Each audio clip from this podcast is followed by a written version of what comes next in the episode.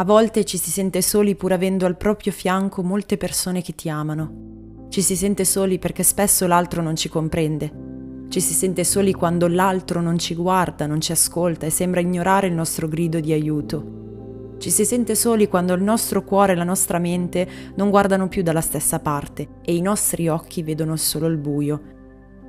Ci si sente soli perché pensiamo di essere realmente soli. Oggi ti parlo di colui che nel momento più difficile della sua vita ha sperimentato tutto questo, seppur vivesse quotidianamente insieme ad una moltitudine di persone che dicevano di amarlo, di conoscerlo e di onorarlo. Gesù, nella notte più dura della sua esistenza sulla terra, ovvero quella precedente alla sua morte, si ritrovò da solo in Matteo 26:39 leggiamo che lui chiese a tre dei suoi discepoli di accompagnarlo al Getsemani e di vegliare insieme a lui quella notte, perché potesse preparare il suo cuore e il suo spirito pregando in vista di ciò che sarebbe avvenuto poche ore dopo. Non solo in questa occasione così delicata i suoi non furono in grado di resistere al sonno, ma anche Dio quella notte sembrava stesse dormendo dopo la sua straziante preghiera che dice Padre mio, se è possibile, passi oltre me questo calice, ottenne solo il silenzio. Nulla faceva credere che qualcuno lo stesse ascoltando e che stesse comprendendo la sua richiesta di aiuto. Anzi, tutto sembra riportare l'attenzione alla sua solitudine. Poco dopo arrivò un secondo momento drammatico, il tradimento di Giuda uno dei suoi più cari amici e seguaci, seguito da una grande folla che non desiderava altro che catturare Gesù. Dopo tutto l'amore che lui aveva donato a queste persone, dopo le infinite guarigioni e diversi miracoli che videro accadere attraverso le sue mani, ecco come fu ripagato.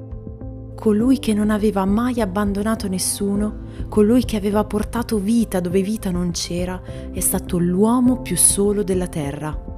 Allora arrivati a questo punto viene da chiedersi perché non si fermò di fronte a tale ingiustizia e crudeltà.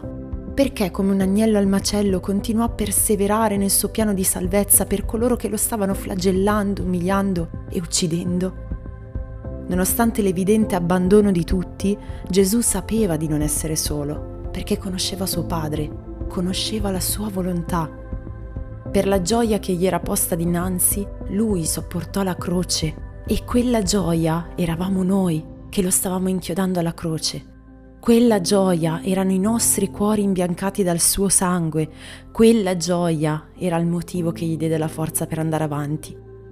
E tu, quando ti senti solo, sei in grado di andare avanti? O le tue forze cedono il passo alla tristezza, allo scoraggiamento e alla disperazione? Tu riesci a vedere il piano di Dio nonostante la tua vita stia andando in frantumi?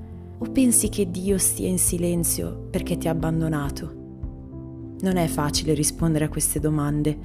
Quando viviamo momenti devastanti che ci abbattono e ci debilitano, spesso pensiamo che Dio sia lontano da noi, che non ci stia guardando e che non sia al nostro fianco. Eppure in Deuteronomio 31:8 Dio ti dice questo: Il Signore cammina egli stesso davanti a te. Egli sarà con te, non ti lascerà e non ti abbandonerà non temere e non perderti d'animo. E ancora in Romani 8:35, chi ci separerà dall'amore di Cristo? Sarà forse la tribolazione, l'angoscia, la persecuzione, la fame, la nudità, il pericolo, la spada? Né morte, né vita, né angeli, né principati, né cose presenti, né cose future, né potenze, né altezza, né profondità, né alcun'altra creatura potranno separarci dall'amore di Dio che è in Cristo Gesù, nostro Signore. La sconfitta avviene quando io e te non siamo più in grado di vedere con gli occhi della fede la bontà di Dio. Lui non ha promesso una vita semplice e lineare per chi crede in Lui, ma ha promesso una vita vittoriosa, benedetta e purificata grazie a quella croce. Quando serviamo Dio spesso avverrà il contrario. Le prove ci attenderanno dietro l'angolo per farci scoraggiare perché il nemico delle nostre anime desidera la nostra caduta e la nostra separazione da Dio. Ciò che vivi oggi è in vista di ciò che vivrai domani, in cielo. Il proposito della tua esistenza su questa terra è più grande e più alto, è eterno. Dunque non focalizzarti su ciò che vedi ora, ma punta il tuo sguardo su Gesù, colui che crea la fede e la rende perfetta.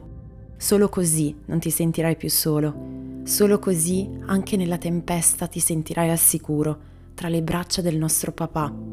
Dio ti benedica e conosci Gesù.